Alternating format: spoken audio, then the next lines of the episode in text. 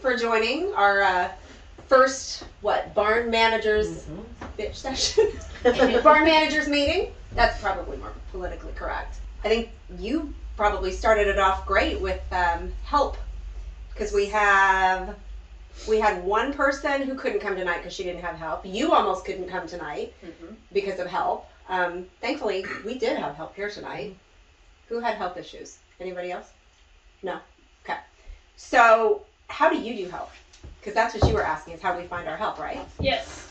So right now I have one of my students works for me, and then I have a girl that's just kind of helping out. She just bought a horse, so she's helping out because I've been out for I had surgery. Okay. So it was kind of like I need to have help. But I have also minimized the work at the barn at the moment, so most of my horses are out 24/7, or they come in for maybe an hour a day. Mm-hmm. So the minimal work. And then I have a 14-year-old son and a 9-year-old boy that work all the time. Nice. Nice. Especially if you ask them. Yeah. Right. Oh, yeah. Right? Right. No, mine said the same. I'm a slave. Okay. Yeah. It's good for them. But yeah, they get paid, so I think it's fair. Like, they get paid too. Great. So they're actually really good workers, but it's hard to, so right now I'm good, but it always fluctuates and it's hard. Yeah. And I have a working student coming in pretty soon, but they also come and go. And I would like to have that more, because I want to do more training horses, and I can't do that if it's just me. Do you ever have a problem with your working students wanting more from you than they're giving you? Like, they're not doing the job that you hired them to do, but they still want their horse time? No, I haven't had that issue. It's more that I feel like I have tried different models. This is my number 5 now, girl, or 6, I can't even remember. Maybe 6, 7. It's been a lot of them anyway, and they all live in my house. Oh, okay. So they get room and board, and they get training, and we do lessons, but I don't necessarily put the lessons on the schedule. I have for a couple, but I didn't feel like that really made a difference, because I feel like they learn all the time. Sure. Like everything from cleaning stalls to handling horses, and I have everything from baby horses to 22-year-olds, so it's like the whole spectrum. Horses that need to be started, training horses, so it's all different, so I feel like they learn everything. Do they learn how to ride from you as well? Yeah, that too. They do. Yeah, so I do lessons too, and they learn. So it depends on, some are really good riders when they come in, so then we work on, more advanced stuff, but then some others can't barely ride, so they learn how to ride. But I try to pay more, pray less, and I don't think it matters. They don't stay. I don't think it matters either. Everybody seems to burn out, right? Whether they're amazing or just kind of half-assed in it, whether you're paying $20 an hour or $5, it just doesn't matter. The pay doesn't matter. Yeah. Yeah, and that's what I find. It's like the pay doesn't matter, the hours don't matter, because this last one, I tried to, she only worked from 7 to 5. Okay. 5 and a half days a week. So I thought that was very, very reasonable for what we do, because I work 14 hours a day, like it's not, so I tried to do it that way, so I could be gone in the morning, but she didn't have to work night, and I work night anyway, because I teach. And you paid her, and she lived with you, and you fed her? Yeah. Wow. And she didn't stay more than 3 months, but she decided she didn't want to do this, because she had gone to college to become to work in the business, and realized she didn't want to do it because it's too much work. Yeah. And I mean, I don't blame her, because you really need to know what you're getting into, but what I find is a problem that the schools don't prepare them. Like, there's no point of going to college for this. No, I actually, it's so funny that you say that. I was fixing to say, I think it's a generational thing, because I feel like my generation is the last generation that was hard workers. I was born in 1990. I'm 31. Yeah. She taught me how to ride when I was 6 years old. She's known my work ethic. I'm sure you've heard. You ladies don't know me, but I work really hard. I really care about the horses. I was at Meesmer Stables for 20 years. They have a lot of horses. I can handle a workload.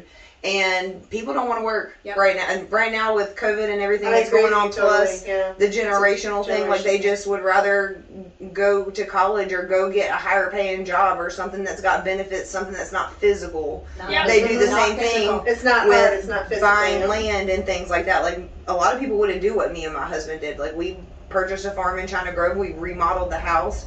Lived in a camper for a long time while we were remodeling the house. But like, people don't want to do that. Like, my generation just wants to buy and be done. Yep. Like, they want it to be already finished. They don't want to be hard. No, they don't want to learn how to do a trade or something. Yeah. And they also only want to ride the horses that are finished. Right. Yes. Yes. Yeah. Yeah.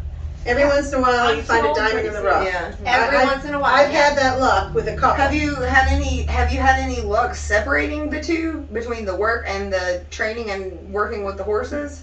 So I have tried to do that too, and I don't really feel like it. I mean, in that case, it didn't really work. But then I have a really hard time finding people to work. Yeah. Yeah. That's the problem. Like, I can find people that wants to ride, maybe and groom and do that kind of stuff. Mm-hmm. But no, a lot of times they're younger. They're 16, but if they're 16, they want a ton of money. Yes. Also, which I'm like, well, you need to come and learn first. But you're not worth $20 an hour yet, sweet pea. No, and that was the other thing. Like, so what is fair pay for what we're doing? Because they don't need any education, really. They need to know how to clean stalls, but they really. But if they don't have any horse experience, because I've had that too. Yeah. I don't hire anybody without horse experience. And then you can't leave. You can't go anywhere. No, you're babysitting them, and at that point, you might as well do the job yourself. Yeah, right. I have a really hard time having people come in and help me, because I'm like, by the time I show somebody how to do it, I could have already done it twice. Yeah. Right. Yes. And I have so many, like, my friends want to help, and I wish that I could be like, oh yeah, come and help me. Yeah, come help with stalls. Tell me anytime. I would love to help with the horses. No, you wouldn't. It's hard work. Right. I feel like that's just, they're just throwing that out there to make nicey nice. Well, they want to come and pet the horses. That doesn't help me in the least. Yeah. Right. It doesn't help them to follow them around. Can I come pet your horses? Yeah. Sure. As soon as I have 4 hours to spare, you absolutely to watch, so you make sure you don't lose any fingers. Yeah, and that's not being nasty. That's just I don't want to hurt you. I don't. Stop. But that's the thing. No, I'll scoop poop. No, you won't. Not the way I need you to. Yeah. Well, you can, but then you have to pretty much think that you're doing it yourself. Yes. And you just give them one stall or two, and they can do those two stalls while you do the 8 other ones. Right. Yeah. So you just feel like, oh, at least they helped with something. Right. And maybe you supported them in some other way. Like you gave them something to do. But that's what I do with kids, and I find that that's the best way to train people, is to train your, your 10, 11, 12-year-olds. Yeah. That want to be in the barn. That wants to be in the barn all day. Yeah, nurture that if you can find it. Yes. Mm-hmm. But that takes years.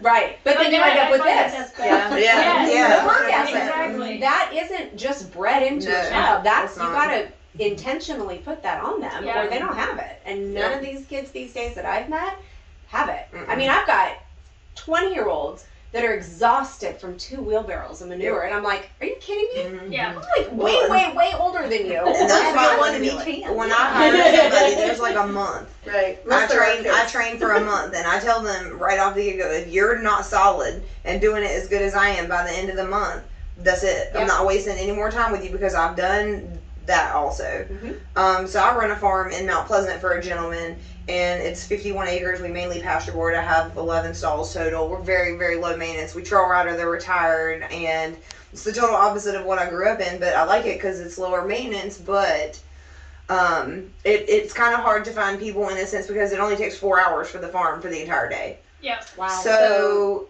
that's tough when you just have a small amount of time that you need somebody. But do you pay hourly, or do you pay? I pay by the job, but they make as much as I make. Right.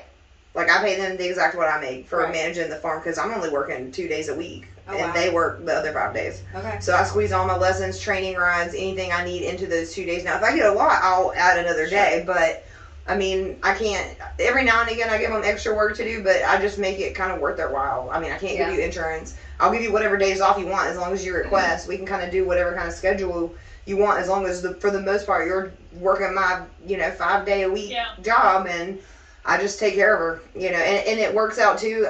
It always works out better when I have a boarder that's doing it instead of. Really? Yeah, yes. Okay. Yeah, because there's so much more vested. I don't have with that. There's so much more vested. Yeah, well, not just that, but it's easier on my wallet, because that's less I have to pay. Right. Less you have to come up with. Yeah. At the end of the month. So I prefer that, and I can trade out. I can barter if they have children, because I do teach children riding lessons. I do just a basic riding program, nothing fancy. And. But how do you?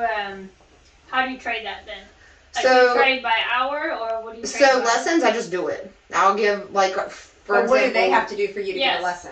That's kind of like a perk. because they need my help. They don't know what they're doing when it comes to them being on their horses for the most part. So you don't pay them extra. They're not doing extra work for that. You say, I can pay you this amount, and I'll also throw in a lesson. Yes. Gotcha. Per week. Okay. So you're paying them and throwing in a lesson. It's a bonus. they make their regular salary, and I mean, they're making a good bit of money. I pay very well. I was in for a very long time, and I was always getting the short end of the stick. So I learned if you invest in the right people and shop. Like, I find all my people on Facebook are word of mouth. It's always been circumstances. And a year is about what I get out of people for the most part, unless I end up with an employee like I have right now who just wants a nice place to keep their horse. Like, I don't see her going anywhere anytime soon.